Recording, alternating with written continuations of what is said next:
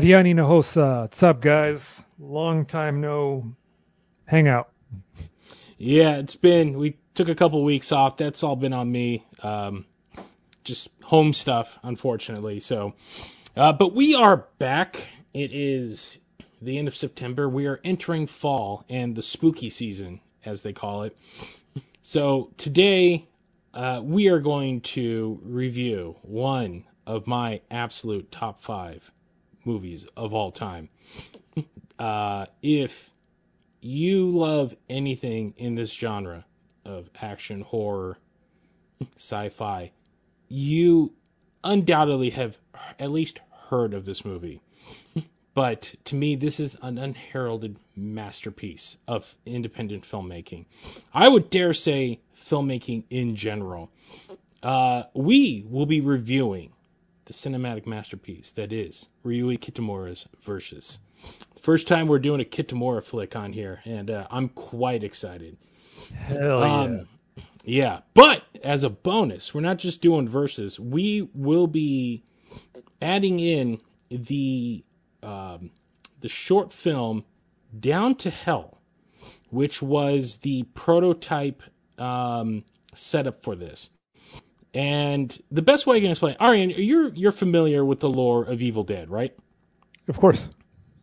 So you know about the cabin in the woods that Raimi and crew made as a as the you know the practice run of sorts. Well, that's what Down to Hell is to Versus. In fact, at one point that Versus was going to be called uh, uh, Return to Down to Hell, uh, and then and then that changed at the last second, according to the director.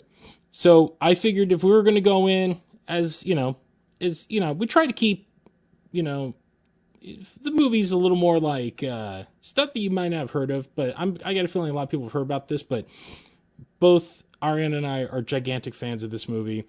But uh, to add that flair of those who who don't know the lore, we're, we'll start with the short film Down to Hell. Now, before uh, we sat down to record this, have you ever seen Down to Hell? No, this was. Um, I watched this for the first time back to back with Versus to uh, to get ready for this podcast, and uh, yeah, well, I'll, I'll save my thoughts for afterward. But I think you have a lot to say about Down to Earth or Down to Hell. down to earth. Yeah, down to hell. Well, down to hell is very. It's a very simple film. This was Kitamura's, I guess, his first actual independent feature, um, not counting a student film that he did while he was um, uh, living in Australia, going to film school down there. This was him coming back to Japan and making something. In fact, uh, Kitamura is one of the actors in this movie. Um, it's it's a very simplistic story. It's about a group of uh, a gang of thugs who kidnap random people, and uh, each of them get a chance to pretty much kill this guy. If the guy can get away, then he wins, and whoever gets to kill the the uh, unforeseen victim, well, they uh, they are declared the winner of this game. It's essentially the the most dangerous game, but it has a supernatural twist. Um, the movie's only 40, I think 43 minutes long. Um, it's definitely a V cinema film, which uh, does not play into the normal guidelines of uh, of your standard movie fares. Um, there's a ton of V cinema that's maybe like a half hour to maybe like an hour long. It's the beauty of the Japanese is that with the home video market, they were allowed to play with a lot of stuff, and that was the the wonder and majesty of of their their their film market. So the basic story is this this random dude. By the way, so clarity, both of these movies, none of the characters have names. It is primal storytelling. You're following everything based on the visuals. So when we're going to be discussing these these films, we're going to be referring to them by their looks because they really don't have. So it's going to be a little weird. It's going to be a little wonky, but uh, just bear with us. Um, so a random dude is walking through the streets of a, a unnamed city in Japan. Uh, he gets uh, essentially ran over by a car that was following him. Wakes up in a trunk with four dudes looking over him. They tell him, "Hey, you're going to be part of our game, and uh, you're out here in the woods." And they say, "Look, all four of us are going to hunt you. We're giving you a little bit of head start for sport, and then, uh, yeah, then it's it's survive or die." So, guy goes and runs. The gang essentially just kind of takes their time. They kind of uh, bemuse one one another, and then they all take off. So um, I believe it's the vested guy, the guy in the vest. So the the hapless victim runs afoul of the of the first first thug. I believe he gets he gets away, but it's the second guy uh, that he runs into that eventually does you know he beats the he beats the holy hell out of him, and then murders him, and is declared the winner. Except things aren't exactly as they seem. And uh, as the winner goes back to his buddies to get the dude and show that he won, uh, well, our victim's not there. And what persists over the next 25 minutes is uh, the victim is now resurrected in this forest. And he has not exactly supernatural powers, but there is some something supernatural about him. Like his strength is increased. He's clearly bloodied and messed up from the the form he was left, you know, the in the beating he got. And one by one, he hunts these dudes down and meticulously kills them. The first, uh, I believe, being uh, Kitamura himself, who gets um, disemboweled and hung by his own intestines, which leads to the other guys running for their life. We get to the the three of them get away, get to the car after they realize this guy has become some unstoppable juggernaut. Um, and uh, actually, no, I'm I'm a little off. Sorry, I, I've been up a long time. The yeah, it's sorry, it's been a long it's been a long week. Um, the basically the other dudes are pretty much hunted down one by one with one guy left. There's a a, a vicious fight where the I believe it's the vested dude who initially killed him um, ends up fighting this guy, and it has he as he thinks he's he's won, he's killed the uber zombie, if you will. He sees a vision of himself laying impaled on this this tree branch, which he thought he threw the guy down. So he's kind of having like a, a bit of a moment. Heads back to the car, realizes that he's not alone. All all three of his uh, buddies are now back, and they're all dead, but they're all somehow zombified. And the movie ends essentially with uh, our victim, who is now our unwilling hero, essentially killing him. And that's it. It's a pretty cut and dry movie, but what makes this movie interesting is the fact that it is Kitamura trying out his visual style. Now, he it, this is not a this is not an expensive you know movie by any means. It's essentially he and his a couple of buddies of his, including the man who would eventually I'm sorry, I got his name right here. Uh, uh, Nobuhiko uh, Morino, who I believe is the last man standing, uh, is the man who both did the effects for the film and scored the movie. Oh, neat. And also went on to yeah, he also went on to score essentially all of Kitamura's Japanese films up to Final Wars. And right. And but this is the again going back to the parallels of Into the Woods. This is you know the the crew he would eventually go on to work with for the next few years. They you know they essentially just were like, hey, let's go make a movie in the forest. Uh, uh, it's got a visual flair. Like you can see Kitamura trying out a lot of the stuff that he would eventually become known for. The quick camera cuts. The there's a kinetic energy to it. There's that.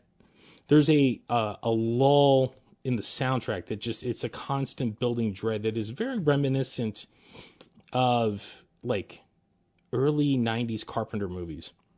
You can see all of his influences. Like Kitamura's gone on about how much he loves American cinema, how much he loves uh, George Miller. Uh, also, a big fan of um, who's the Master and Commander guy? Uh, blanking on his name right now. Russell Crowe. Not Russell, the director of uh, Ridley Scott. I'll tell you in one second. Uh, it is uh, Peter Weir. He loves Peter Weir. Um, huh. Told this to me, and, and, I'm like, Peter, you love Peter Weir? He's like, I love Peter Weir. Peter Weir's one of my, he's a, probably like my absolute favorite filmmaker. So it goes to show you that just because you make a certain kind of movie doesn't mean you don't appreciate good cinema.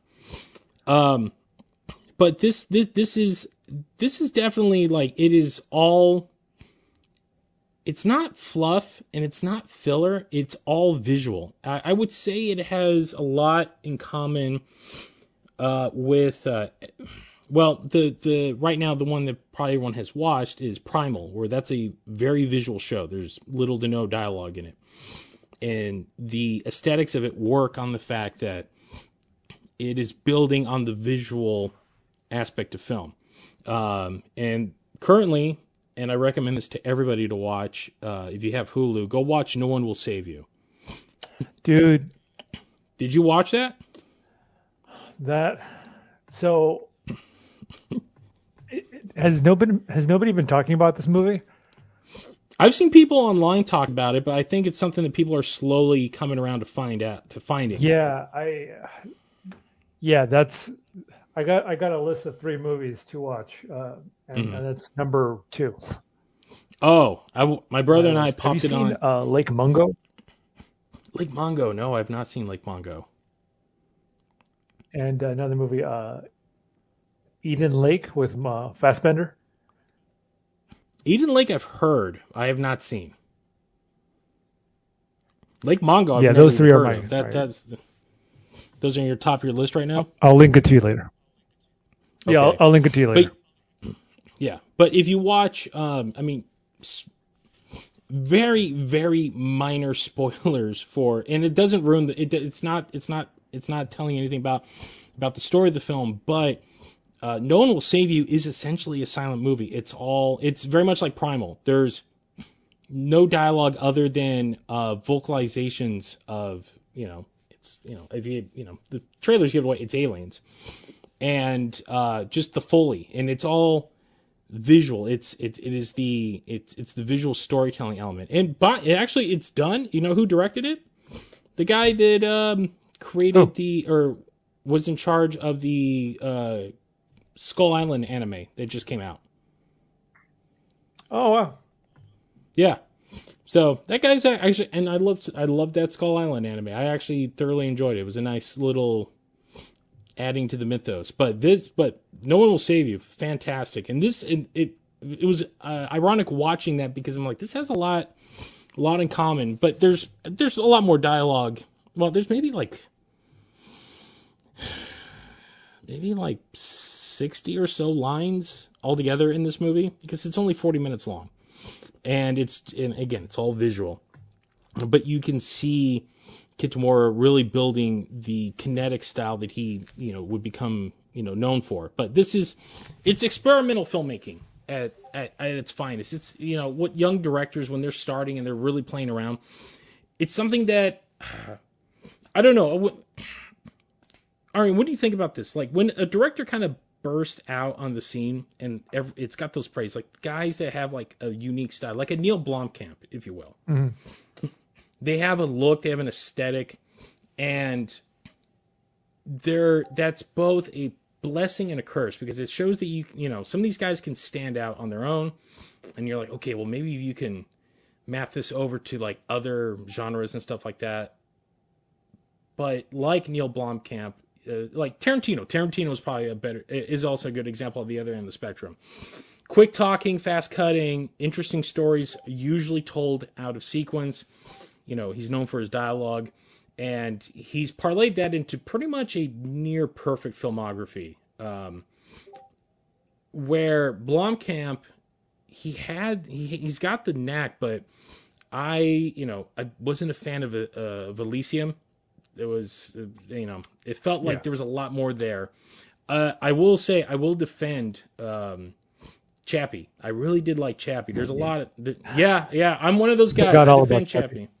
I like Chappie. Um, I actually saw his weird little indie film that he made during the pandemic, which I you're sitting there and you're like, okay, this was like on a no string budget. There's big ideas in this, but it just didn't really come together. And uh, I haven't seen Gran Turismo, but that felt like, all right, I need to make a movie that's going to make me some money. But I Gran digress. This- Turismo. That's the Clint Eastwood movie. no, uh, the the racing movie. That's the game. Oh, that's Neil Blomkamp. That's Neil Blomkamp. Yeah. Oh wow.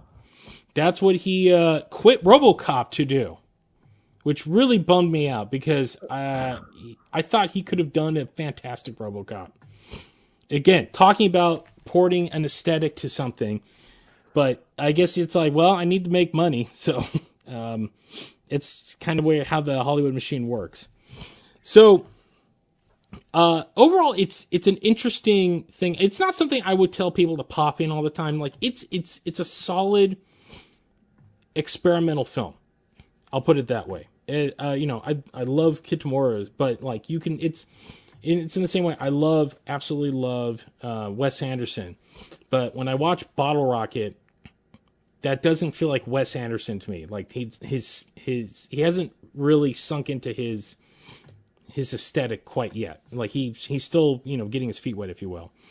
Um, but you could see the seeds were sown. Like he he he saw something bigger here, and I'll parlay into what we're going to talk about next. But Arian, I'm curious about your first time watching this. Um,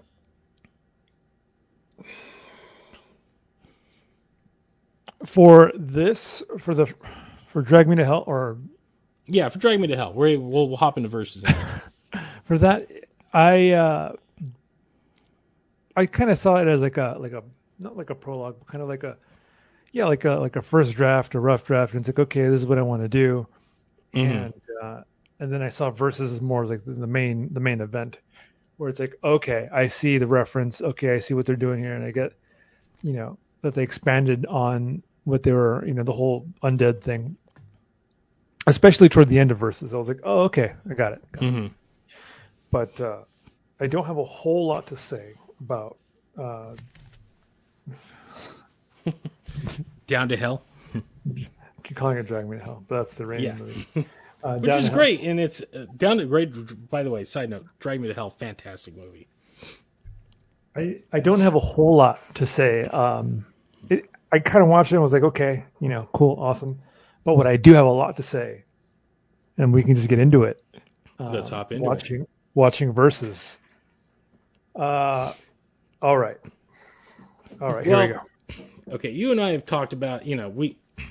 Okay, so I kind of want to. Uh, the way I want to do this, let's go through the basic real quick because I kind of want to get into some more of the nitty gritties of this because I could talk Okay. about this movie all day. So, Versus essentially is a story about. Um, well, okay, okay, yeah, you got me there. 'Cause I forgot. The opening starts with a samurai slicing open a corpse in one of the bloodiest openings. It's almost akin to like the opening of Ichi the Killer, which came out right, right around the same time. Um, uh, this badass samurai who's missing an arm. By the way, it took me like three viewings to really notice that.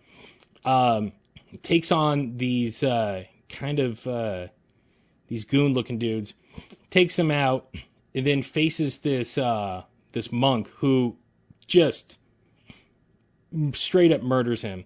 And as he lies there dying, you see another samurai and a girl, and then cuts right into the opening credits, which gives us um, two men running through the through the forest, and they have um, they they have uh, convict jumpsuits on, so clearly they're prisoners of some sort. Uh, they meet up and uh, like an opening uh, with some weird yakuza looking dudes who a I- girl with him. I love this genre of bad guy. The over the top, flamboyant. Oh, it's so good. I love. I like to call it the uh, John Leguizamo in uh, in Romeo and Juliet.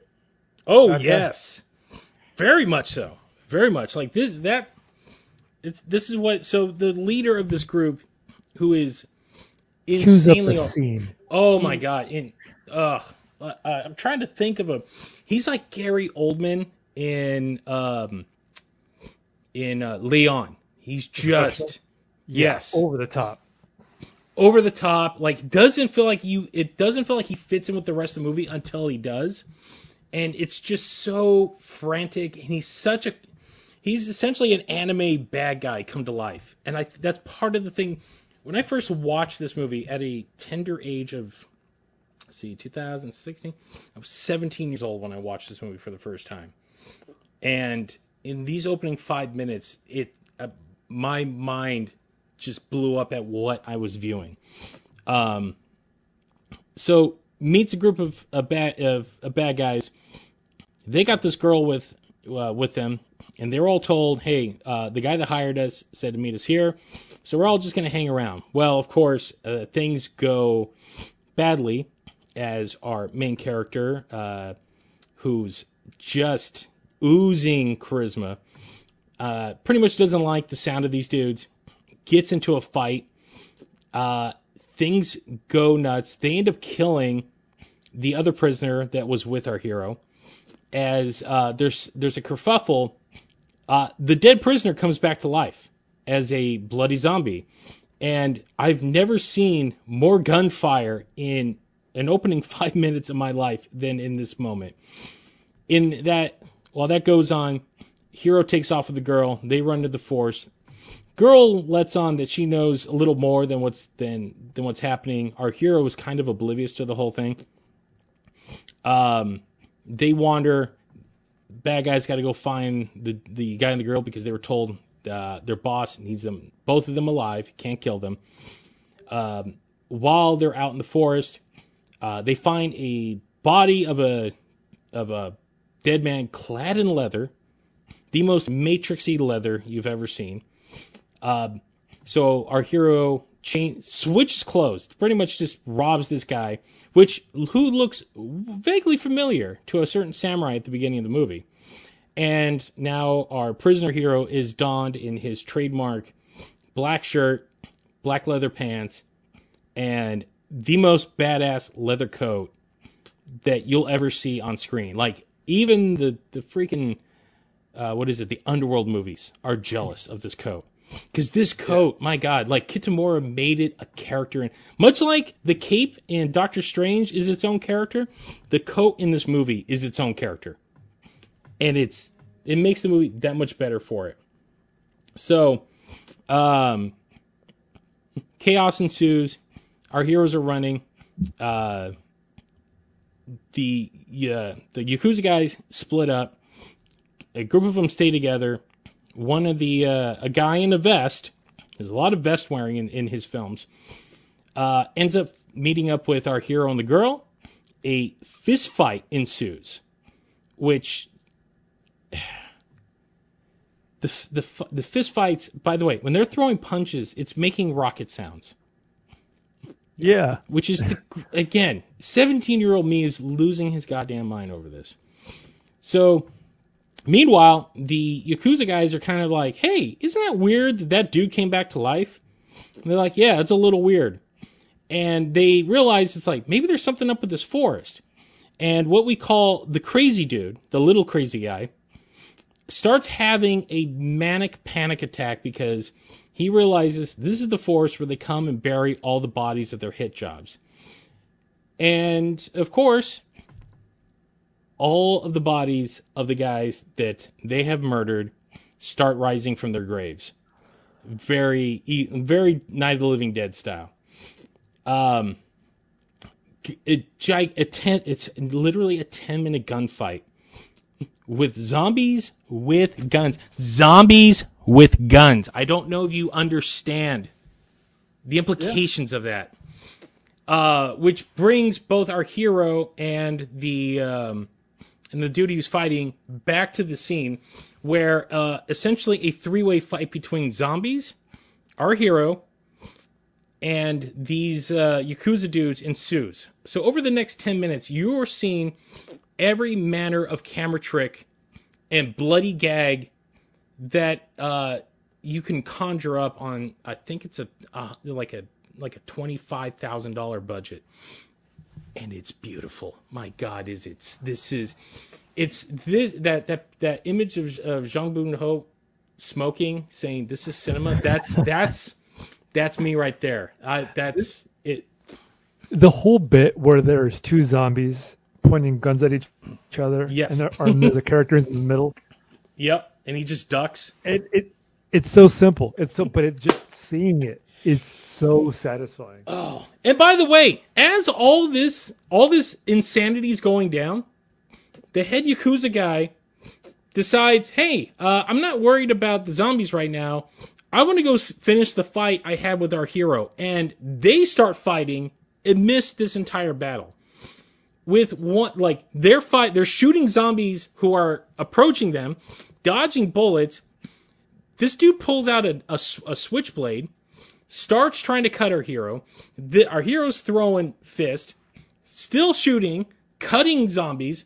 There's a moment where a head gets ripped off from one of the zombies. They to- our hero tosses at the dude. He catches it, does the no no no thing, throws it back.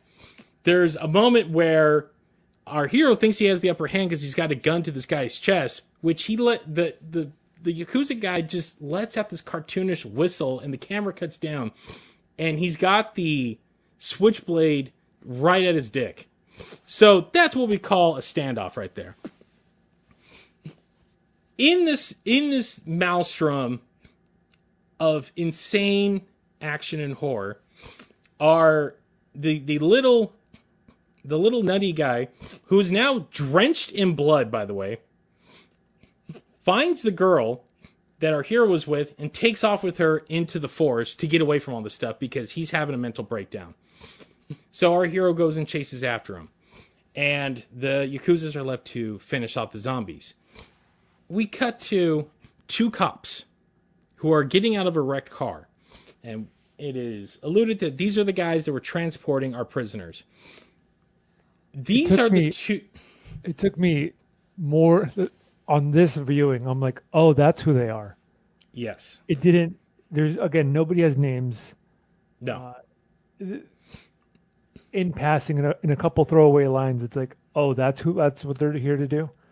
yeah. And So these are the- on later makes it so much more confusing. but we'll, we'll, we'll get into that in a second. Yeah. So and these this dude there so there's the one dude who's a big burly dude and a so big burly cop and a smaller cop.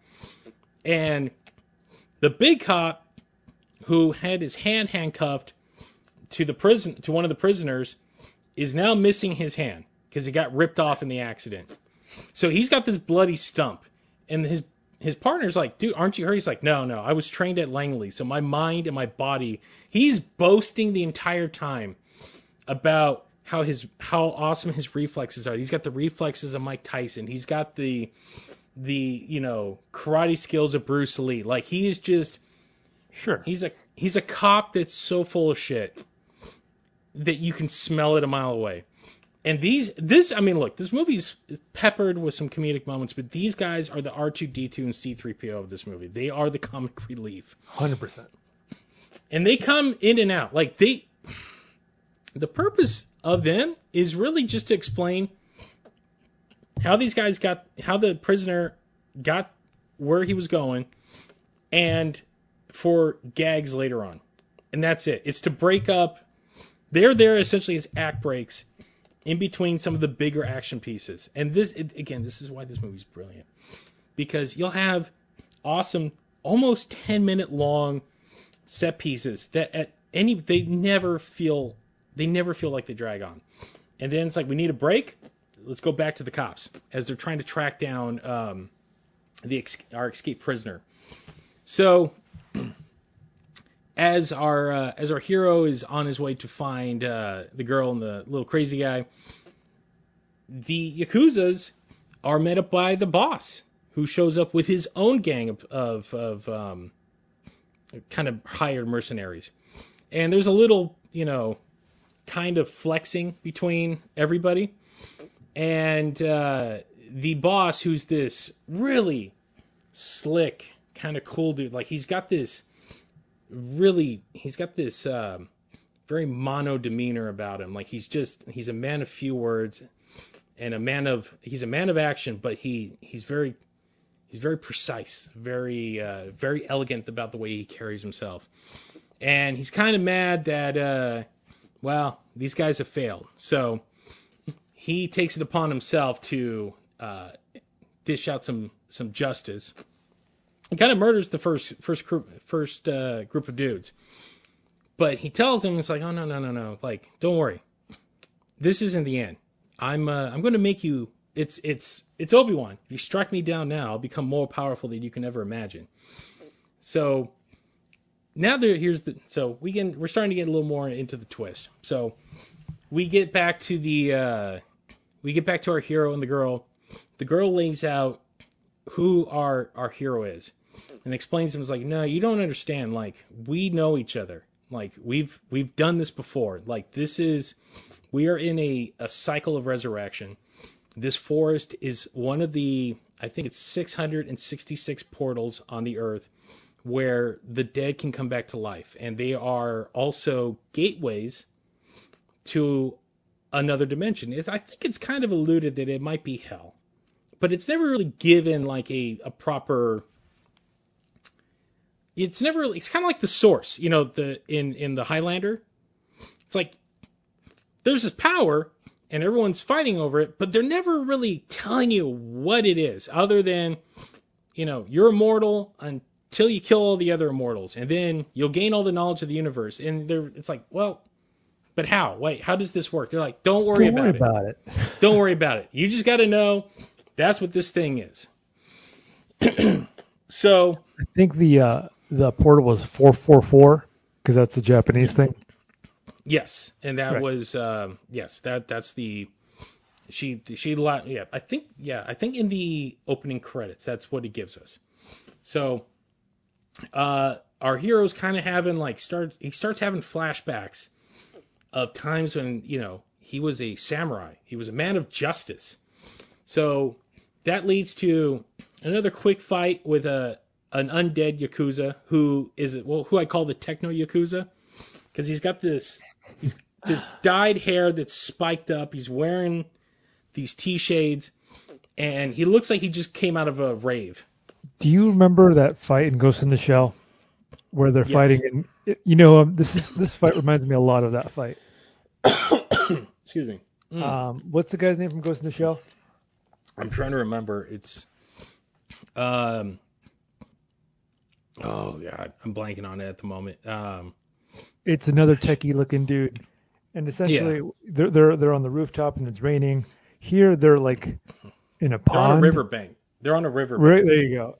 And I'm like, oh, this Yeah. reminds me of uh of that. Yeah. So this is the moment. So after our hero dispatches this dude, this is the moment where our hero and villain finally meet, and our villain gives some, you know, some Jules esque from you know Pulp Fiction, like kind of dank, you know, shit talking, and he's like, "Look, man, we've done this already. Like you screwed me." You know, I think it's like 300 or 150 or 300 years ago or something like that. So he's like, I've been sitting around waiting for you to come back to life just so I can have this moment. And you're not going to screw it up for me again. So this is where we get our first uh, big fight uh, between our hero and villain, which our hero just gets his ass handed to him. Like he is completely outmatched by the bad guy who has uh I would I wouldn't say it's superpowers, but he's got above human strength and he's got like there there's a little bit of mysticism to to his to his prowess. Like he's still kind of like they're not moving like Neo in the Matrix, but they there's he's definitely much stronger than than your uh than your average human being. And then wipes the floor with our hero, which gives him this gigantic, you know, scar. He cuts him because he's got this amazing sword that he carries around in a briefcase. Like the, when he shows up, he's got this briefcase. And I'm like, what, what's in that thing? He opens it up, and it's this badass sword that he assembles. Which, by the way, mwah, again, it's it's adding a little bit of tech porn, like gear porn, into this kind of thing without, you know, with a movie that doesn't have a lot of gear stuff in it. And as our hero lays dying, unbeknownst to our uh, to our villain, as he's taking the girl away because she's key to opening this portal, she cuts her hand and puts her blood over our hero as he lays dying. And so as he's laying there dying, we start we get the full story. We get the flashback of what happened. So we kind of go back to the opening of the movie where we see the aftermath of the fight with that first samurai. And we see all of the Yakuza dudes are the la- the undead lackeys of our current big bad. And we see our hero just battle worn. He's got um, he's got the samurai hat on with the it's got a cut on it. He's mm-hmm. wearing this giant cloak. He is like you can already tell like there was already a fight. He's battle damaged. He's hurting. and so he's trying to he's you know his whole thing is he's got to protect this girl. Takes out the um, he takes out the uh, the the uh, some of the other you know lackeys and gets in a fight with our uh, Buddhist clad bad guy and gets a sword rammed through him. As he's lying there dying, he looks over to the girl. She gives him a nod. He realizes what he has to do in order to save the world. And he straight up, our hero straight up decapitates this poor girl, thus screwing over our uh, our villain. And this does not please this does not please him at all. So he gives him our our villain gives our hero one final fu and just murders him, which cuts back to present day, and our hero wakes up, realizing now what he is. While all this is going on, our bad guy has got the girl tied up, cuts her, puts the blood on his hand, and so does some this this weird enchantment, hoping for this portal to open and take him to this other dimension that he wants to go to, and nothing happens. And now he's like, what the hell? It's like, kind of starts kind of, you know, pressing the girl. It's like, what happened? What what did you do? And she's kind of like, you know, hey, you know what? F you. And he's just like, what what what did you do? And then he kind of starts putting two, two, two and two together, and he realizes he's like, oh, so her blood was only part of this key to open this portal. And he realizes when she used her blood to help resurrect our hero, so he would become an undead, a zombie, a mindless zombie. Like he comes back. He realizes her blood and his blood are the real key. And so he needs to, he realizes, oh, I got to just kill this guy again because now the key is formed. All I got to do is just murder him, use his blood, and I can open up and cause whatever chaos and carnage that uh, I am up to. Sure. Realize that, yeah, that makes sense, right? Kind of. Again, he's all like it's alluded that this guy, if he gets his way, something bad's going to happen, but it's never really explained other than we just got to stop this guy from doing this. I don't know if he's trying to obtain godlike powers. I don't know if he wants to become the ruler of hell. We don't we just know it's bad. So our hero comes back. He gets a badass sword, or he gets his badass sword, and gets an, a freaking gun. So we get our poster shot of him with the sword, him with the sword over, you know, kind of on his shoulders, and the gun hanging out, blood scarring on the side of his face, and our villain realizes, okay, he's alive again, takes all of his new undead minions, which, by the way, now the Yakuza leader has become this. He's become a dog essentially, uh, like, like a spider dog person. Yes. Like, and he's completely gone nuts. Like, he's just he cr- he crawls. Like, he doesn't crawl. He kind of bear crawls, if you will. Like, like he's trying to pretend like he's galloping. Yeah. So what leads to an awesome daylight fight of Hero coming in, straight up lane waste of these guys. This is where our our other um so the so this is where the cops come back in and the only other person who is not affected by becoming a zombie, which is the uh the crazy little dude. And he Oh right, he's still alive. He's still alive. He kind of disappears for a little bit. Actually, I believe he hooks up with uh, one of, with the girl who was going to help him get out of there. There was a girl in the uh, in the second squad, and I believe yeah, there were two girls. One of them gets killed. The other one gets away, and so they kind of team up, realizing, hey, we're in over our heads. We gotta get out of here. Um, so the little dude shows up. He uh, he gets in, into the melee.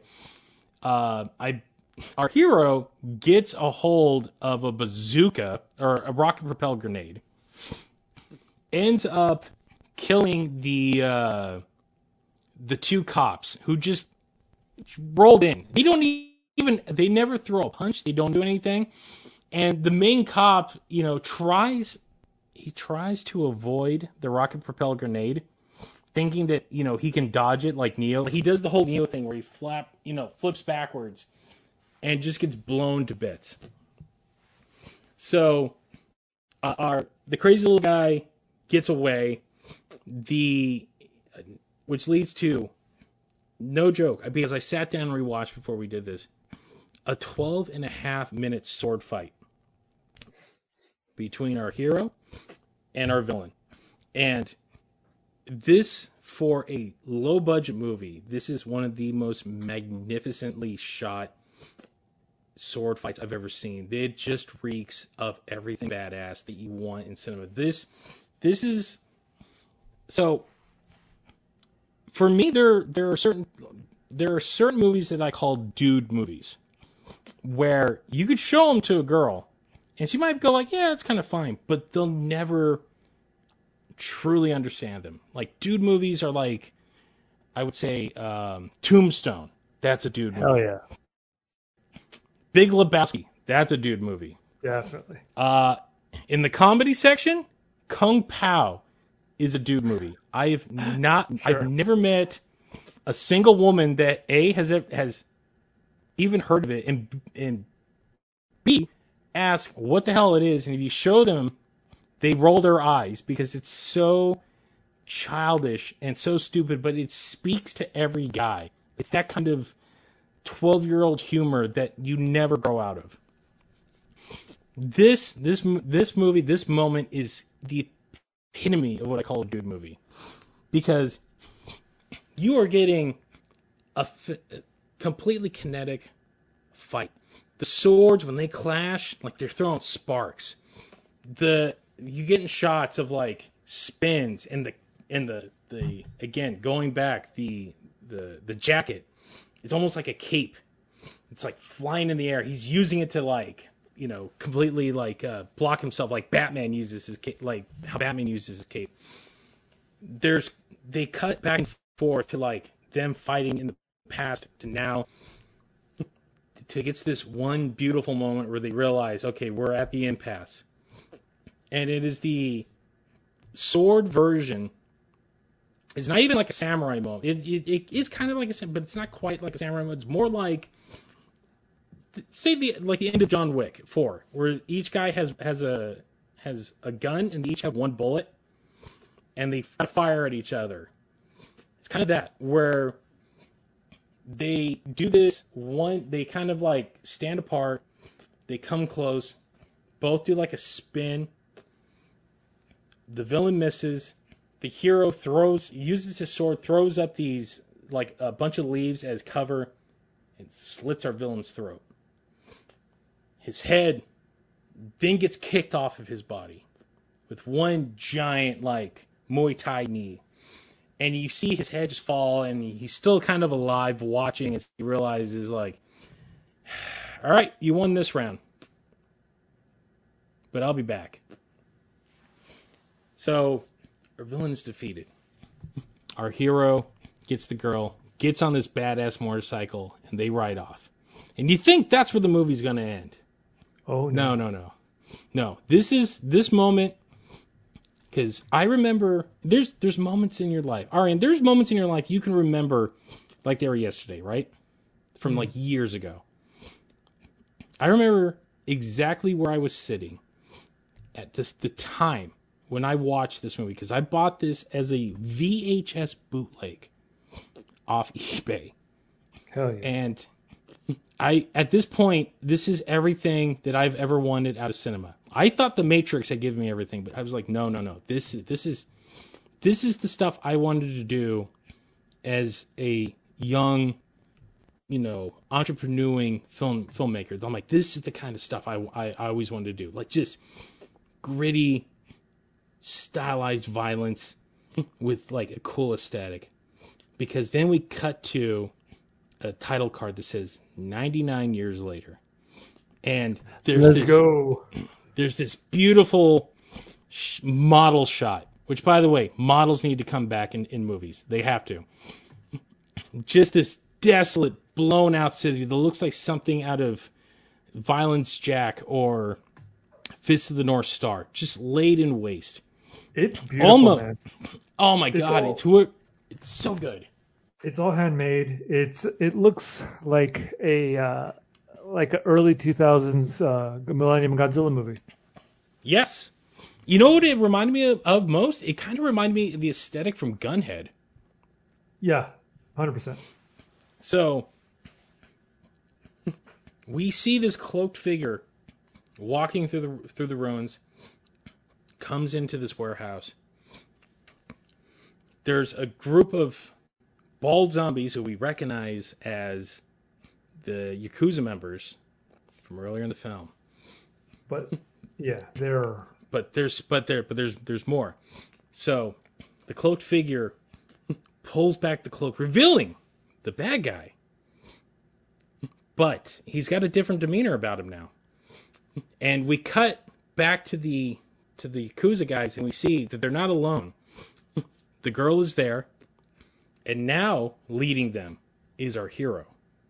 And he is all gacked out. Like he is full on heel mode. Like his hair's in a different style.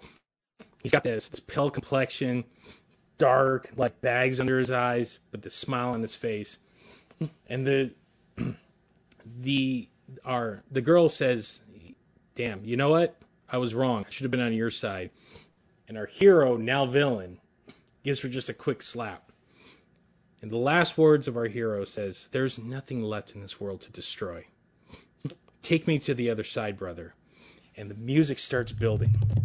And he pulls up the most badass sword I have ever seen in my life. It's got this hilt that looks like it's part gun, part like a techno sword, and you hear this this this like whine come up, and you realize the sword has three predator-esque laser sights on it.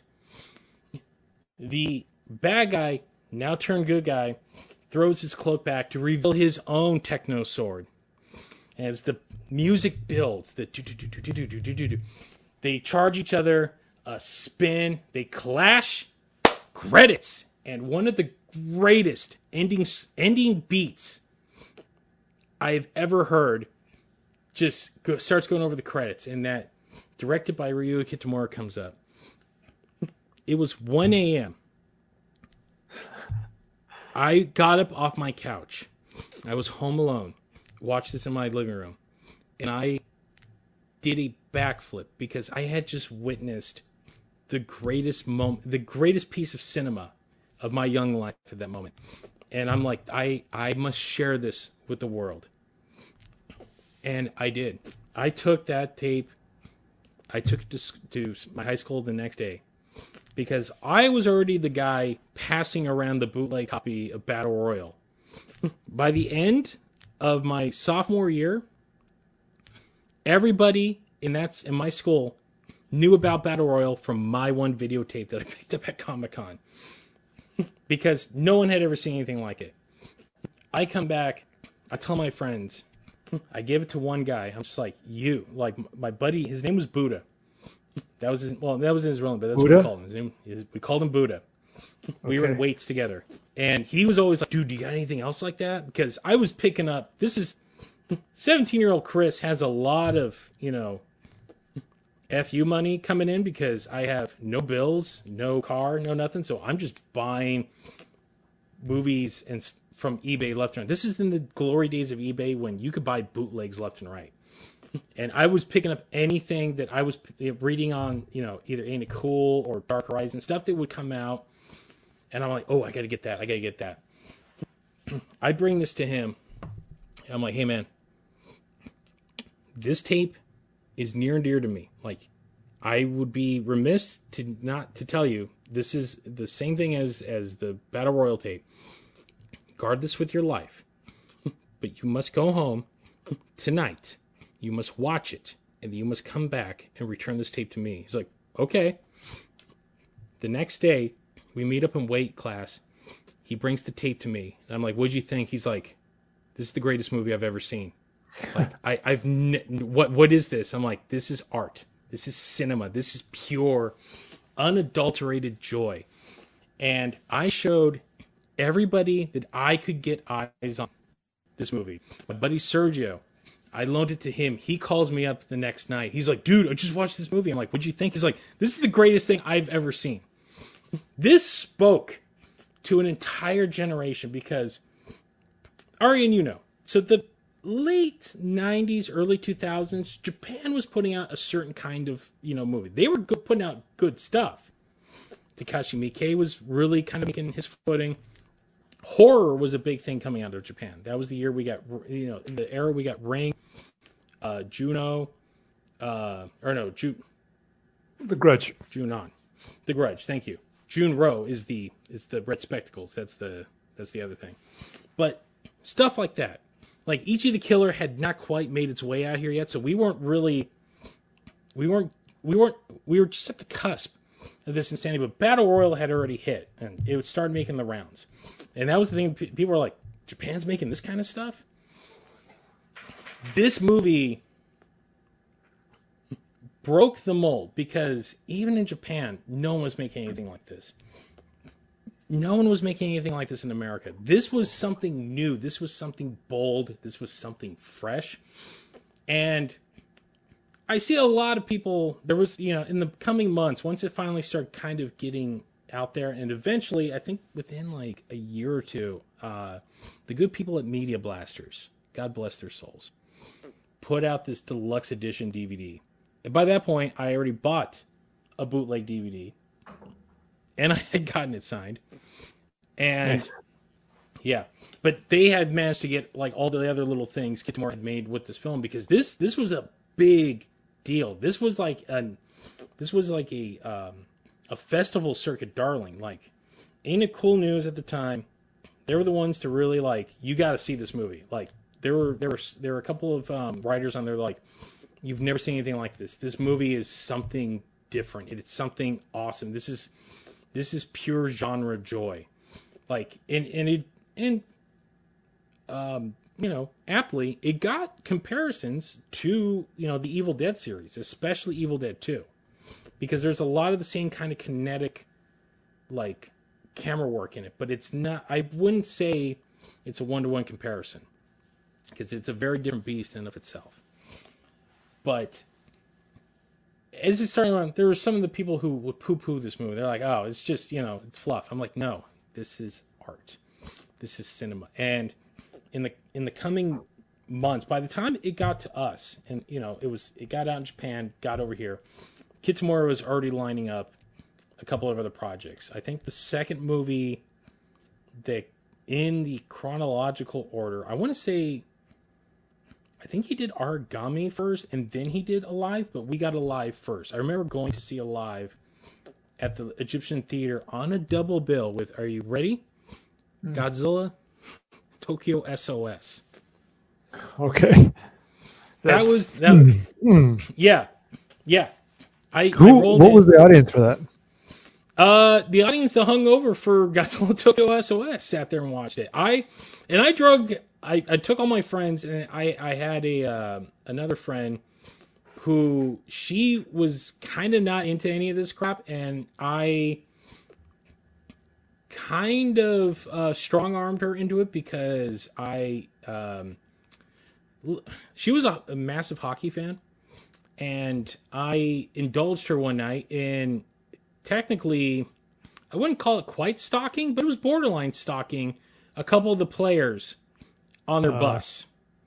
Yeah, it's we were we were I drove as we were following them going from I think it was the pond and they were off to they were going up north and I we got to like Santa Barbara. I'm like I'm not going any further. And she's like why not? I'm like because I'm not driving to San Jose. So this is as far as we're going to go. This is getting a little too too out there.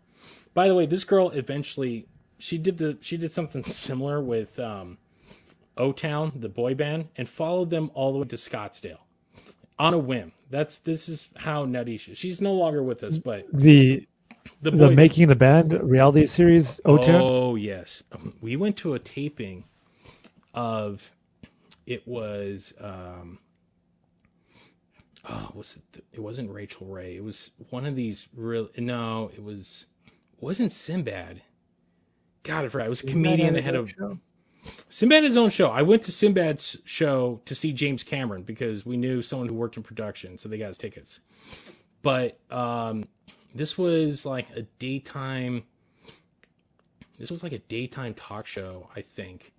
I forgot. It was someone, someone decent. De- it was a decent like name. I, I completely, it's blanking on me at the moment because it was 20 goddamn years ago. Um, so that was in Holly, that was in Burbank. I went home and then she calls me and she's in, she's like, do you know where Blythe is? I'm like, yeah. Oh, that's where I'm at right now. I'm like, what? Why? She's like, oh, uh, I've been, I, I was coming home and I saw the O Town bus and I just started following. This girl had, I, I don't want to say she had ADD, but she had a, she was kind of a free spirit and just kind of was like, oh, I'm just gonna follow them. I'm like, what, what are you doing? Like, why? Come on, come on back. So, because of you know that following the ducks one night, I'm like, no, no, I'm dragging you to this. So you, I had to go through this crap. You're going through my crap. And she sat there watching Alive in a Godzilla movie with us. Four other nerdy dudes, and she's like, "What the hell did you drag me to?" I'm like, "I dragged you to cinema. That's what I did. I dragged you because I'm expanding your mind." So, let's get into the details of this movie. Arian, your thoughts because I've drawn on for about 20 minutes already. Uh, number one, it's a bit long. Yeah, that is the thing I did notice in this last rewatch. I'm like, God, this yeah, this is longer than I remember it being, and it's almost like I think it's like two hours and five minutes. Yeah, yeah, it is. It is two hours and five minutes, Mhm. and there are parts of the movie. It's. I'm not gonna. Okay, it's not a bad movie. I watched this. I, I enjoyed it, but there's parts of the movie where you're just like, this could have been sped up. This could have been, you know, it could have been trimmed down a little bit. Uh, that's that's the big. That's if I'm going to complain about one thing in this movie, it's going to be it's too long. Yeah. By the way, we're not even talking about the extended cut, which there is, which No, is even Oh, longer. Jesus. So, I watched Final Wars before I saw this uh, Mhm. in real life. Yeah. Um, watching Final Wars and then watching Versus. Yeah, there's a, number one. You're going to see a lot of familiar faces uh, Mhm. playing Xiliens. Tak Sakaguchi, who's our main character, Yep. uh, shows up in a lot of stuff. Oh yeah. Um, he fights Don Frye in Final Wars too, which it took me my third viewing to to realize that. Like I, you know, I was at that premiere and I had, I was so enamored with the fact I was at the premiere, I didn't even realize that was Tack fighting Don. And it, once I finally got on DVD, I'm like, oh, Kitamura, you brilliant, brilliant son of a bitch, you did the thing, because it, you know, I saw it, and it was like a year and a half later until I saw it again because right. it didn't get like an official release. But continue forth. Uh, there's a there's a lot of buy-ins in this movie. You have to buy in that there is 400, 666 gates, and and there's a lot of there's a lot of that where it's like you they don't explain and they don't really have to explain Mhm. the uh, the rules of dying and coming back. But what you do Mm. have to you do have to know about this movie is if you die in a certain area of Japan, that is the gate to hell, Mhm. and you will be resurrected to a zombie, and not just a traditional zombie where you get shot in the head. No, No. you have to be obliterated. You have Mhm. to be destroyed. Nothing close of, of being uh, blown up to Yeah. die permanently. But when you are resurrected, you do gain, like you mentioned earlier, not supernatural, but heightened powers, heightened Mhm. abilities. Yeah, kind of like you become Captain America essentially. Sure, yeah, yeah. Yeah. Um, our our main character, who was prisoner one, two, three, four, five, I guess Tak Sakaguchi. Uh,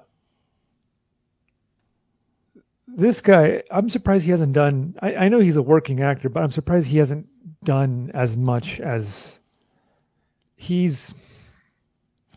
He's very charismatic. He's a great leading guy. He's got a good look. He's got. He's very uh, gifted uh, in in martial arts.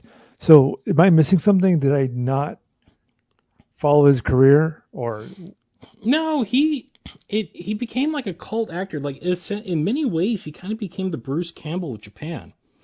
Yeah. Um, because you, again, you look at Bruce Campbell, and Bruce Campbell's a charismatic dude. When he was younger, he was like a strapping guy. Um, but it was just the I think it's when you do like these cult movies, you kind of get typecast. And as much as Kitamura tried to, you know, because he shows up in Alive, because in Alive in the movie Alive, uh, the bad guy in that in in Versus is the main character in Alive, and they recreate the fight sequence uh, in at the end of Versus as uh, as Tak is revealed to be this synthetic alien creature that he has to fight at the end, and Tak's all geared up in makeup and stuff like that. He kind of looks like um, if Tak got the powers of Senator Armstrong from um, Metal Gear um, Revengeance. Um, and I think he has a brief. He's got a. I think he's briefly in Azumi, but at that point, um, I believe he went on uh, to do. You know, like he did a lot of um, a lot of like these because what Versus did, it kind of between Versus and Takashi Miike, it created the subgenre of these kind of like splatter over the top movies that kind of became mainstream for uh, like a good part of the decade. Uh, to the point towards the end of the decade, that's when that Sushi Typhoon label popped up in Japan, where they were explicitly making these kind of like gory splatter comedy horror films. right, They were directly marketed to Americans. Like he does like- show up in uh, Yakuza Weapon, right? He's in Yakuza. He actually directs Yakuza Weapon. That's Right. that he he directed that. Uh, he's in Battlefield Baseball. He shows up in Chrome, uh, Cromartie High, the movie, in the opening. Um, actually, I believe he's in the opening of. He's the main. He's the first boss fight in Tokyo Gore Police as well, and he's in Deadball as well.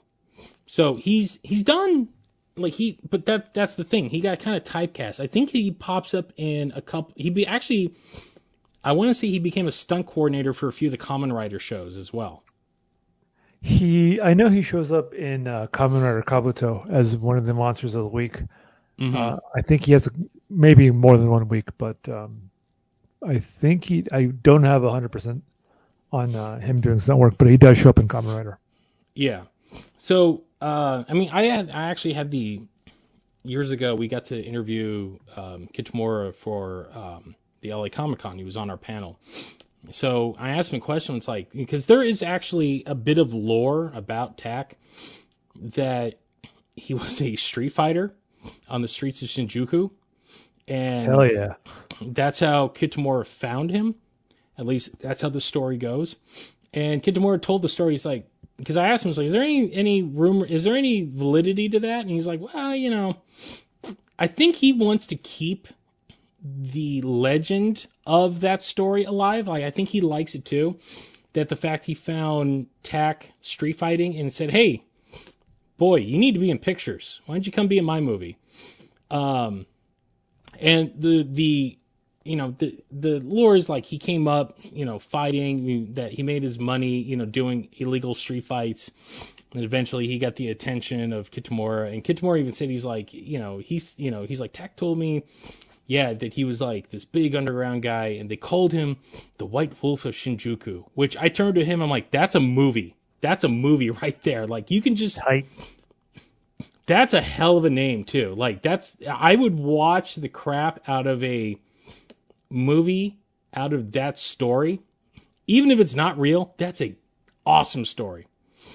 Um, but after Final Wars, Kitamura packed up and came to America to do, you know, he went. His goal was always to be in uh, Hollywood, and um, ironically, you want to know something he was offered first, and he turned it down.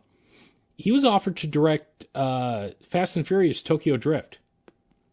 What a who? Because here's the thing. Speaks he speaks perfect English because he went to school in uh, in Melbourne, so he has that ability. Like I, he realized too, if I ever want to make it in, in in America, I need to learn English. So he speaks fluent English. He's it's perfect. And I remember him telling that story. He's like, yeah, you know, but he's like, it's not what I wanted to do. I wanted to kind of make my mark, and he eventually came over to do um, Midnight Meat Train, which in of itself is a damn good movie. Like it was, it was, um, it's a Clive Barker story. Clive actually worked on the movie. I think he wrote the script with Kitamura, and it was a Lionsgate film. And I remember being at that Comic Con panel when they were announcing it, like, yeah, we're gonna do this, and I think he had Clive with him, and it was supposed to come out, I think, in the summer of 2005, so like a year after Final Wars. Like he he finished Final Wars, went to America, did this, and then there was a regime change at uh, Lionsgate, and the old president was out, new president came in, and a couple of the movies that were on the slate uh, to be released got pushed to the wayside, and unfortunately, Kitamura's film was part of that. And in a weird turn of events, the movie did get a theatrical release, but it didn't get released to any major theater. It was actually released to the secondary houses, which aren't even a thing anymore. Do you remember the theaters that would show movies that were like Yeah. a couple of months old? Yeah, you would. Um, after, They were the cheapies. After a couple of weeks, yeah, after a couple of weeks, they would be. If uh, if Star Wars came out on May first, by Mm-hmm. June first, uh, it would be at the secondary uh, Yeah. theaters, and it would be like, A dollar fifty yeah, per ticket. That was the thing. Yeah. Because at that the way so the way that works is the fact that these theaters would make money off the fact that they could charge cheap so that would get more people in and they would make money off the concessions. So because the the deals would be at that point the studio was only taking like 30% of the box office tickets. So they could get away with charging you know $1.50 to like 5 bucks for a ticket. Um and I remember reading I'm like that is such a weird thing. I don't think anybody had ever really done that before. It was some. It, it felt like a weird experiment because at that time, you got to remember, no, this is 2007. Streaming's not a thing yet. Um, the DVD market's still big. Home video is still a big thing, but you would watch. You there would be like like case in point, uh, Tremors 2. I love Tremors 2. It's actually a very good movie and it's a well-made movie, but it's clearly down in budget from the first one. But I'm like, these movies kind of deserve to be seen on a big screen, and I was, you know, part of, you know, part of me is like, why don't they release them to like the second run, kind of like how the drive-in used to be like the dumping ground for like all of these cult movies and these B-grade movies that people would just go see. And I know that wasn't their intent. I think they had to contractually release it theatrically before they could put it on video. But it just got buried. And unfortunately, it kind of derailed his American career for, for a long while. Um, I believe right after that, he went back to Japan. Uh, You know what to do a few sucks? Projects. What? what sucks is you know who the star of Midnight Meat Train is?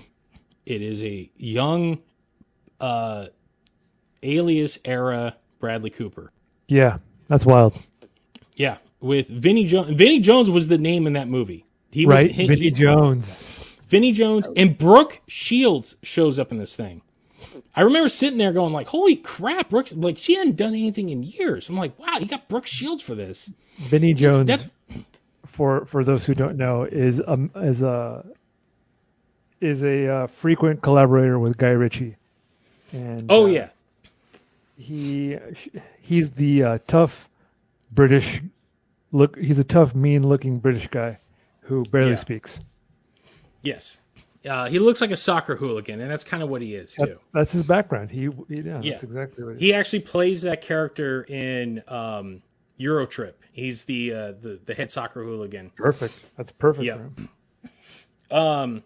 So and Brooke Shields and, is uh.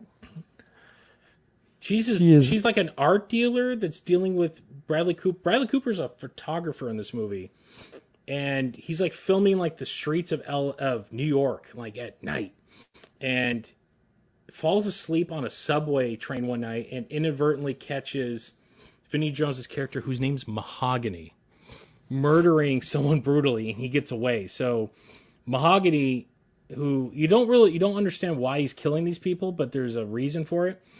Uh, Bradley Cooper kind of becomes obsessed with him but Mahogany is also like, dude, this dude saw me. We got to do. I got to do something about it. So kind of becomes this cat and mouse. Like they're like like Ted Raimi shows up in like a weird cameo, only to get his head bashed in with a mallet and like in like pure Kitamura moment, his eyeball flies out of his out of the socket of his head towards the camera, and it's just this br- brutally gory moment, and it's it's great. I, am a big Clive Barker fan, and this was actually one of like the better like Barker adaptations.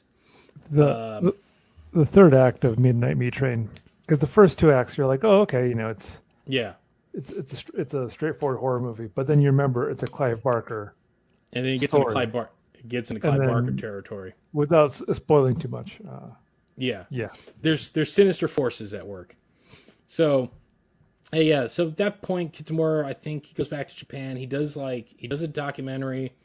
He does a um, he does this um, motion capture movie. Not like a, no, it's not motion capture. It's a um, oh like uh, uh what's it um the term? It's a um kind of like how Ralph Bakshi would make his movies, like where they draw over the actors to make it look animated. Right. Um, so he does that. Yeah, it's called Bat uh, Baton. Um, comes back to America and then it's kind of regulated to doing these almost kind of direct to video like quality movies. He did uh, a movie with Clive Owen called No One Lives that I actually really enjoyed. It's it's a it's a very it's a there's no it's not a horror movie. It's a it's a thriller, but it's a very it's a very wicked thriller. Um, then he did. I don't think I've seen that one. He did Downrange after that, I want to say.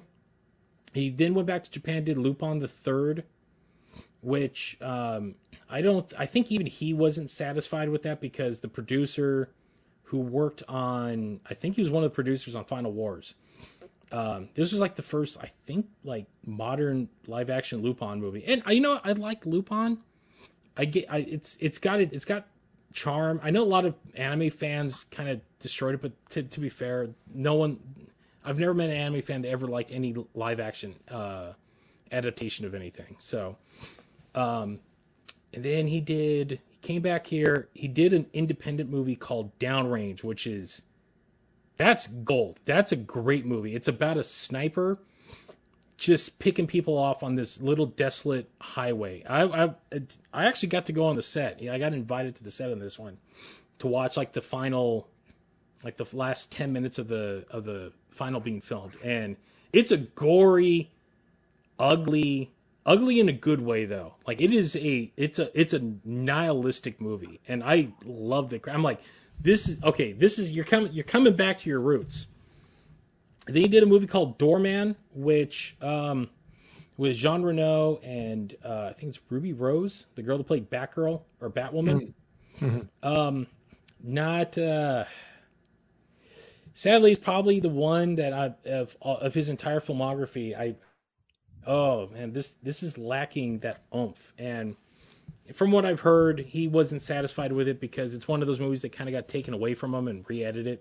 Hmm. And uh, he has one out right now called The Price We Pay with Emile Hirsch, which is a another really gritty thriller. So he's kind of been doing like he he's tried to move away from horror. He's kind of like in his he's doing these kind of early John Carpenter like uh, more assault on Precinct 13 kind of movies than you know being kind of cornholed into that um into that like I'm just this genre director. Actually, he has a movie out in Japan right now. Um, I'm blanking on the name, but it is a sequel to Sky High, and uh, it's it hasn't made its way out here yet. But from what I was told by a few people, it is nothing like he's ever done before. It's not an action movie. It's a it's a it's a drama actually. So um, it's got supernatural elements to it, but it's not it's not like any of the stuff he's ever done. So I think he's trying to really like as he's getting older, he's trying to show like I got more range. I can do more things than just these ten things. Kind of like, do you remember in the late '90s when there was like a rash of like uh, you had uh, David Lynch do a straight story, you had uh, Sam Raimi do for uh, for the love of the game, and then I think Wes Craven made that violin movie where these Oh, the Red Violin, yeah. yeah, where they're like, hey, we can do more than just horror. Like we can, we're capable of more. Yeah, yeah, Yeah. vaguely. Yeah, yeah. So it feels like he's in that that kind of moment. He's having that moment right now because he's, I think he's like 55 now, He's pushing 60. So, you know, it's he hasn't. You gotta would- get him on the show. I would love to. I've lo- I've met I've talked to him several times. I think he knows me now as the weird dude. The weirdo. So, yeah, as the weirdo because um, when we had him at the, so uh, my esteemed colleague Jessica managed. To, I always told her when we did when we started the Kaiju podcast, she's like, "Who do you want more than anything else?" I'm like, "I'd love to get Guillermo." Because she was working on something to get Guillermo to, to do an interview, but Kitamura was like my main one. I always wanted to talk to Kitamura because I, I've met him. If anything, he cost meeting Kitamura the first time cost me my first job. I got fired from my very first Worth job. it. Very worth it. Um, because I lied to my boss where I was so I can go to Anime Expo, which was down here in Anaheim, because he was signing mid afternoon and I was not going to meet it because I was worshiping the ground this guy walked on. Um, you know, I'm 21, 22 at the time. And I lied through my teeth where I was. I eventually came in super late to work. My boss was not happy, and then like two weeks later, um, he fires me, and I'm like, why? He's like, I think you know why. I'm like, mm, all right, touche. So, you know, I told I told him that, and he's just like, you know, that's he's like, that's I, you know, I'm sorry I cost you. I'm like, it's it's, it's not a big deal, but you know, he's like, it's. I think I think it the the idea of like the celebrity part of him was like, oh, okay, you know, I got a, a little bit of a fan here. But when we had him on uh, the panel, the uh, Jessica managed to get like an autograph set up for him at the at the Comic Con, and so we were. Jessica was doing some things, and she asked me, "Hey, can you kind of manage things here?" So I got like a whole like two hours to sit and talk with this guy, and I was kind of droning on and on. And I was trying to be cool about it, but the nerd in me was coming out. And at some point, I brought every movie I had of his on DVD, and at that point, I had I I had Versus signed, and I had him sign um, Final Wars because it was the year he showed up at Comic Con. Tax showed up too, so. So I got to meet both. I got to meet him again, and I got to meet Tack and had him sign everything. So I dropped my backpack, which just made this thud on the table. And I even told him, like, hey, man, fair warning, don't think I'm a weirdo, but I brought stuff for you to sign, but I'm not a weirdo. And I open the backpack and spill out like 18 DVDs. And he's like, holy crap. And he starts going through them. He's like, where did you get a copy of Down to Hell? I'm like, I got off eBay. He's like, I don't even have a copy of this. I'm like, how? I'm like, I brought, I pulled out Longinus, which was this other short thing that he did. And he's like, I, what, what, what, what holy crap. So he signed my entire collection, did a board, and at the time he was going to do this, um, this horror movie about the Queen Mary. He's like, hey, look, man, I appreciate you're, you're super fan. I'm going to do this movie in Long Beach. You're local. I'm like, yeah. He's like, when I do it, give my, my, um, my handler a call. Shout out to Kazuki. Um, and he's like, "We'll we'll have you come on the set. Maybe you can hang out and watch. You know, see how the uh, the the sausage is made, as they will." That never happened, but a couple of years later, that's how I got to get onto the set of uh, Downrange. So I got to fulfill a, a, a couple of kind of like moments I never thought. It was that and hanging out with Ultraman at Comic Con last year. Those were like moments of like, all right, I'm I'm living a good life here. Oh, and watching Godzilla with one of the guys that played Godzilla. So I, I I've had a good nerdish life. But droning on about Versus. We gotta get we gotta get Kitamura on here and let's talk about everything except movies. Like, what's what are you listening to right now? Oh, that, dude, he's a he's a big music guy. Like he loves his pop culture. Like again, I feel like I'm again I sound I realized after my whole droning, I'm like, oh, yeah, I'm some weird Uber fan. Like I've, you know, I'm the comic book guy. It's like the time you, you know, I'm not doing the voice right now. Let's talk to him about uh mid '90s uh, straight to video. he could tell you all kinds of dude. That guy went deep into like he he got deep into Peter Weir movies with me. Like we were talking about a lot of stuff and Peter Weir, and then we got into George Miller, and we were we went on about George Miller for like a good like 45 minutes, and apparently he's a big fan of Babe. Like he he apparently he liked Babe or Babe Pig, Pig in the City, so that's the one Miller did. Oh, the sequel. Yeah, the sequel, which everyone says is the better movie anyway. So, but this movie, Tack, you know, sadly Tack, um, the last thing I saw him in was that Nick Cage movie. Uh, oh, uh, Ghost of. Go- Fukushima. Ghost, Ghost the Wasteland or something like that. Yeah. So Nick Cage and, and Tack are sharing a good chunk of this movie. It's a very weird, very weird movie. It feels like a um, D.W. Richter, the guy that did um, uh, Buckaroo Banzai. It has that vibe to it. Uh, it's is it a good movie? Ah, I'm I'm hard pressed to say it's a good movie. It's a weird movie, and that's what I loved it for. It's it's an entertaining movie, but there's I don't think there's ever a Nick Cage does not make bad movies, but he's in bad movies, but they're very watchable. He can make any piece of garbage the most entertaining piece of garbage that there is out there.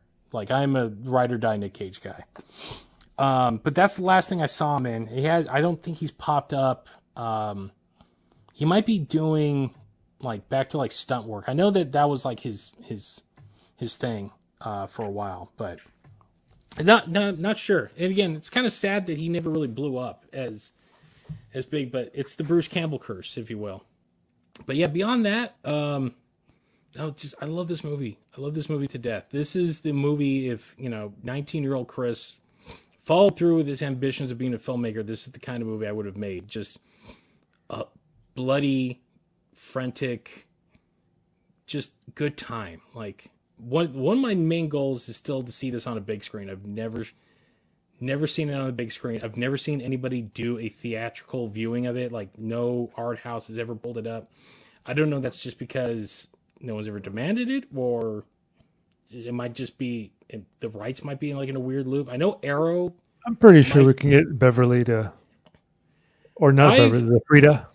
I've I've actually I think I've reached out to the Frida. I'm like, hey, what about doing this for one of your midnight movies? Because they pulled some some great classics out of their out of their you know out of the vault, but thus far, not this because this is a perfect midnight movie. This is where you want to come in and watch after you've been out, you've had a good time, you've had a few libations, and you want to sit back and just enjoy a manic bloody good time. Like I can sing the praises, and you know I do agree with you to the fact that he is a little long, and um, that's part of the reason why I'm not a fan of the extended cut. It's just it adds stuff that kind of to me, look, it's long, and at times, yes, you can feel it. It does have what I call the John Wick 4 syndrome, where the fights go on. Some of the fights go on a little longer than they should. Where John Wick 4, it just becomes masturbatory because it feels like every four minutes there's a new 20 minute fight sequence. This at least will break it up a little bit. Um, and it kind of keeps things moving. Where I don't know, lost my train of thought there. Holy shit. Um, but beyond that, yeah, I love this movie to death. It's easily top five. It's up there with RoboCop. It's up there with Terminator. It's up there with the Royal Tenenbaums. I have a very weird top five, but this is definitely in that. It, it's in that rotation. Um, I watched it stupid when I was in my late teens, early 20s. So um, to the point I've probably seen this movie like 15, 20 times because I would just put it on and just much like the raid became that movie for me where I would just watch the fight sequences and you know and study them. Um, that's what I was doing with this because there was a point I was going to try to make my own little indie film and it, you know I was in over my head and not only that I just didn't have the money and I was kind of like winging it but it, it did take it as much as Robert Rodriguez's book taught me about filmmaking, this movie taught taught me a lot about filmmaking in that you don't need a lot of money to make something wildly entertaining. Because I think he shot this on Super 8 or High 8, might have been even 16. And, and because there's there's a graininess to the movie, like I don't know which vert did you, you watch this online, right? Right. Did you watch the Japanese or the or the the Japanese dialogue or the dub dialogue? Uh, Japanese dialogue. It was really uh, it was really grainy. It was very uh, scratchy. The beginning. Yes, it's not the air. So it's not the Arrow version. So Probably not. Arrow, yeah, Arrow re-released this movie on like a beautiful collector's edition. Um, it's one of those things. Once I saw it, I immediately hit the the pre-order button. But they did clean it up, and it by by Kitamura's own admittance, he's like, "Look, this this was like my first film. There's, you know, we shot it with natural lighting for the most part, and the it just, you know, it's it's that director's thing where it's like, if I if I could go back and fix it, so." Arrow went back and cleaned it up. They took the a lot of the grain out, which I saw some people complain about. It didn't bother me too much. Um, but it does add like grain to me adds like certain it adds to the aesthetic and kind of gives it like it gives it that beautiful low budget vibe. But that's just me. That's that's something I love, and I, I kind of want cinema to go back to that. Everything's too slick, too clean. I I need. I don't know about you, man, but I need I need imperfections in my movies sometimes. I agree. I, yeah, I don't need everything CG. I, I need I, again models. You know, Karo syrup and red dye, and some cool props. And as as Robert Rodriguez said, don't use the money hose. You know, use um, you know, be creative and shoot what you got, and you know, shoot what you know. So, uh, yeah, crap. I've gone. We've gone on a long time with this. So. I can keep going ad nauseum, but uh, Arian's got to get out of here. So let's wrap it up here. Um, Arian, any last thoughts? Uh, great movie. Great. When you watch Mhm. Final Wars, and if you don't like Final Wars, I highly suggest you watch Versus because a lot. If you watch Final Wars as a Godzilla movie, you're probably not going to like it. But when you watch it as a Kitamura movie, then you're then you get it. Yeah. So that's, I'm a- Yeah, Stir, hardened defender of Final Wars. I think I'm one of only like nine people within our age range that is. So that movie gave me everything that I wanted. So I, I love that movie. Um, I know other Die diehard Godzilla fans are very they poo poo it, but I I love it to death. So um, on that note, uh, do we want to tease what we're doing next? Do we know what we're doing next? Uh, I have a list, and I do not want to talk about it until it's time to talk about it because I'm super excited about it, and I want to keep all that uh, bottled up. Okay. All right. Well, well, uh, you'll know when we get to the next episode. So, on that note, let's let's wrap this up. If you like what you hear, you can find more of us online Uh, of course, our our parent show is the Kaiju Kingdom podcast. You can find us uh, there at the Kaiju Kingdom podcast.com, facebook.com slash the Kaiju Kingdom podcast, Twitter or X, whatever the hell you want to call it, at the Kaiju Kingdom, uh, along with Instagram, also at the Kaiju Kingdom. Um, and as always, you can check out that our main show as well. Uh, currently, we have a mini series going on. Uh, we are I brought back uh, an old show from my Realmcast days called The Rundown, where uh, my good friend Lenny Romero and I are going through each episode of Gamera Rebirth and kind of doing our own little commentary along the way and discussing each episode as it goes along. It's one of those if you can listen to us as you watch the show. So uh, check that out. Everything is all under the same feed. So uh, if you like what you hear, give us some feedback um, on any of those social media platforms. We'd love to, you know, we've been getting a lot more lately. Love to hear it. And uh, yeah, so that will do it for this episode Kamen Kaizers. For myself and Arian. Thanks for listening, guys. Have a good night.